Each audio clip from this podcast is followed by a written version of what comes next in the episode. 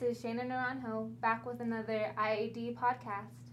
Hey guys, this is Quentin Candelaria, and we are here presenting you with another episode of the podcast series. So, today we're talking about TIF.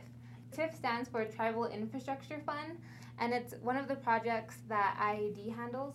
And so, we're getting to talk to a lot of the tribal nations who have projects currently funded by TIF. And today we're joined by Terry Aguilar, who deals with the San Ildefonso project, which is the wastewater system. Um, Terry, if you could introduce yourself.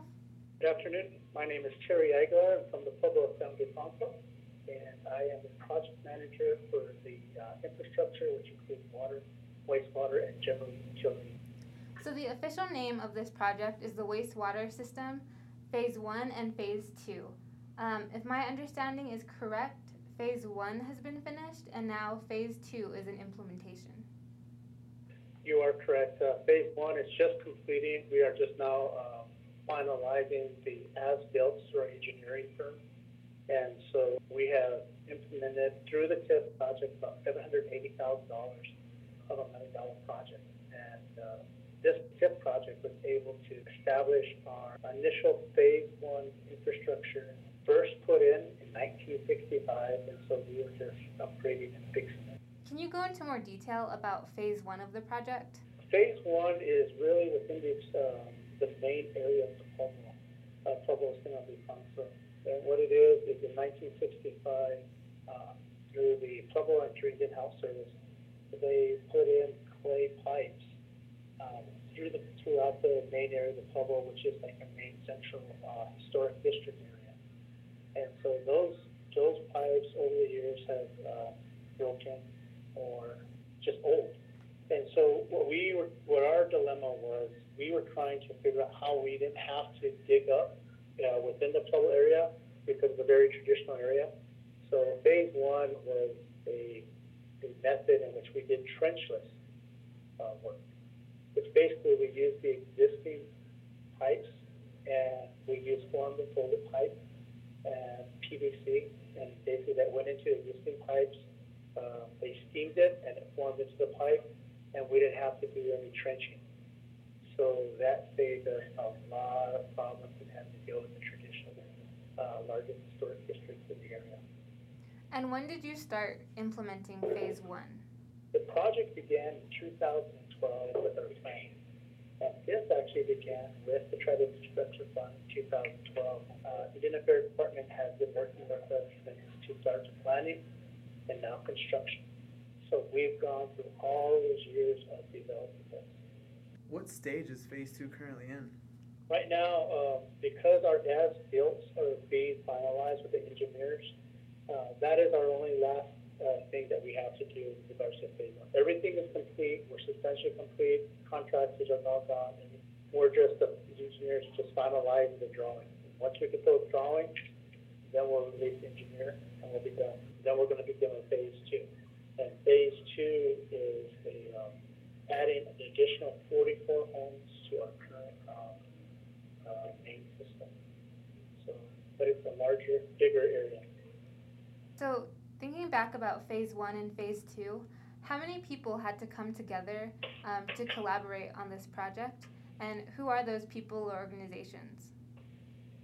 This was a multifaceted project, and because it started with the plan, and because it involved not only the main area of the Pueblo, what we've done is we started inviting the entire Pueblo as a whole, meaning all tribal members. And we've had several um, meetings from the pre-planning to we, we've established what's called a conceptual design report to a preliminary engineering report. And so all of these type of initial uh, design packages, uh, we have to have the assistance not only from the USDA, United States uh, Department of Agriculture, to the New Mexico Environment uh, Department, to the New Mexico Indian Affairs Department. Uh, because we're working also in doing this infrastructure in conjunction or correlation with the uh, water system, the Pojoaque Basin Regional Water System, which is a, a brand new water, uh, water system for all of northern, or four public northern New Mexico. We had to coordinate with the Bureau of Reclamation. And because some of the, um, the areas would impact non-Indian um, places, I mean, we want to bring people, get them off their septic tanks also, so they include Santa County. And more importantly, when we're doing all this, because we're still under, uh, with the full, we also included the Bureau of Engineers.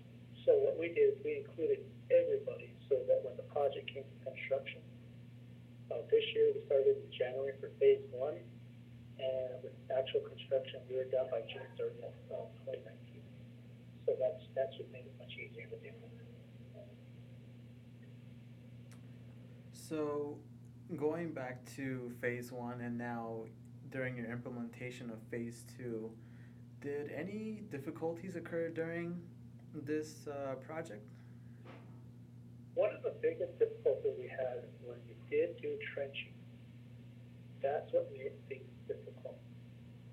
And, uh, because it was here, it was within the, uh, historic district. So meaning the historic district was established by the state historic preservation office. The Pueblo established its own tribal preservation office, and because we were able to do that, we were able to handle a lot of issues internally, and make things much easier. But those were our difficulties because when you do trenching, you find stuff, and that's what made things difficult. But we were able to accommodate that and move things pretty quickly, within less than 24 hours, in fact. So, kind of going on to your role in the project, if you could please describe that for us. What uh, my role is, I'm the project manager for the water and the wastewater, as well as the uh, infrastructure. And, and what I do is I, I try to overlay all the infrastructure within the tunnel, and that's going from everything from water to electrical to, to just about any type of utility within the tunnel. Then we've gone all the existing infrastructure, and then we've met with the community as a whole and said, well, where do these things want to go? And more importantly, what do you see in the future? So a lot of these designs were uh, designed for the benefit of what's currently existing, but also what does the public seek to build or want in the future? So this is a basically a larger master plan. But not only for the public, but because we have surrounding communities in non-decentral we were able to develop that relationship to show it, it doesn't do us any good to build a system everybody's not involved in it. So our goal is to get everybody off the.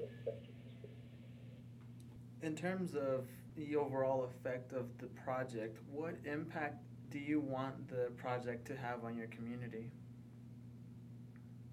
The, the impact for phase one is to have a system in which, this seems, may sound very simple, that we don't have um, elm trees getting into our wastewater system. That's our biggest problem. The amount of elm trees we found out in, in the videos that we had in here was tremendous. And that's because they were getting into the sea.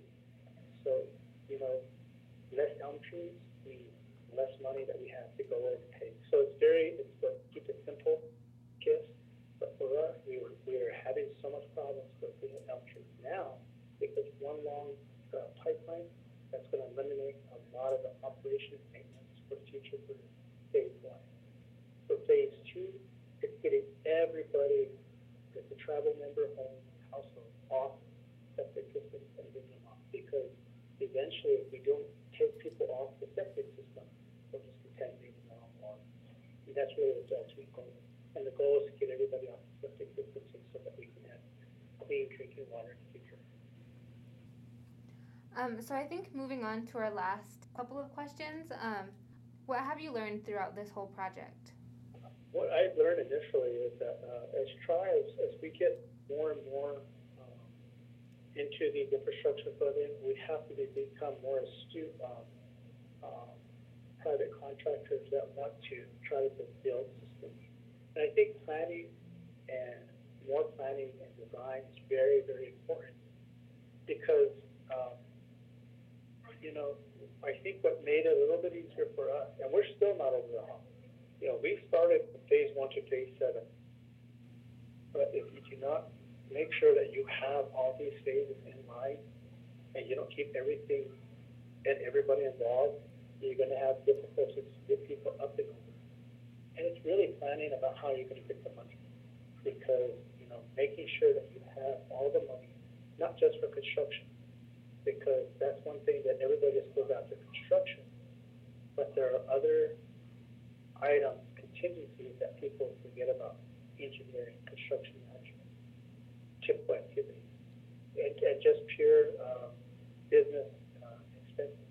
So maybe teaching tribes how to prepare other than just construction money, and just so they're not having to rely on engineers or outside entities. I guess that's what I would implement or focus on.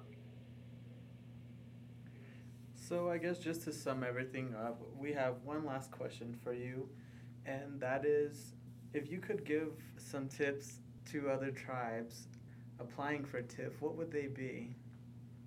Understanding the ICIP process, uh, and, and that's, and that's key. I mean, I know it's really difficult, but ICIP, ICIP process, and I, you know, I forget the acronym of but because that forces you to really look at the little things. If a tribe can really fully be, start that early, it makes life easier because we should just be going after TIF, and that's what Paul was able to do because we were able to look at ICIP, we were able to look at other types of funding, using that mechanism to go after environment, Environment Department funding, USDA funding, and it's, and then TIF, the capital outlay. So for phase two, we have a plethora of additional funding other than TIF. I think that's what's key. Just don't rely on TIF, go after additional funding, right? And the ICIP really helps do that. Um, so thank you for sharing all of that information about the wastewater system phase one and two. Um, before we go, do you have any last words? Uh, no, I don't. I just, I appreciate you guys giving us the opportunity to speak about this. And the person that we work under is uh, Governor Perry Martinez, who's been involved in a lot of this, so it's been very, very helpful having Governor Perry Martinez, who was on the Tribal Infrastructure Board too, so he understood the process. So it's been really good. Um, yeah, no, we appreciate you taking the time to speak with us on these matters um, because we're just trying to inform the public of what IAD does and, of course, the different projects that a lot of the Pueblos, tribes, and nations have going on. Um, so, yeah, once again, thank you for your time and talking with us. Not a problem. Thank you.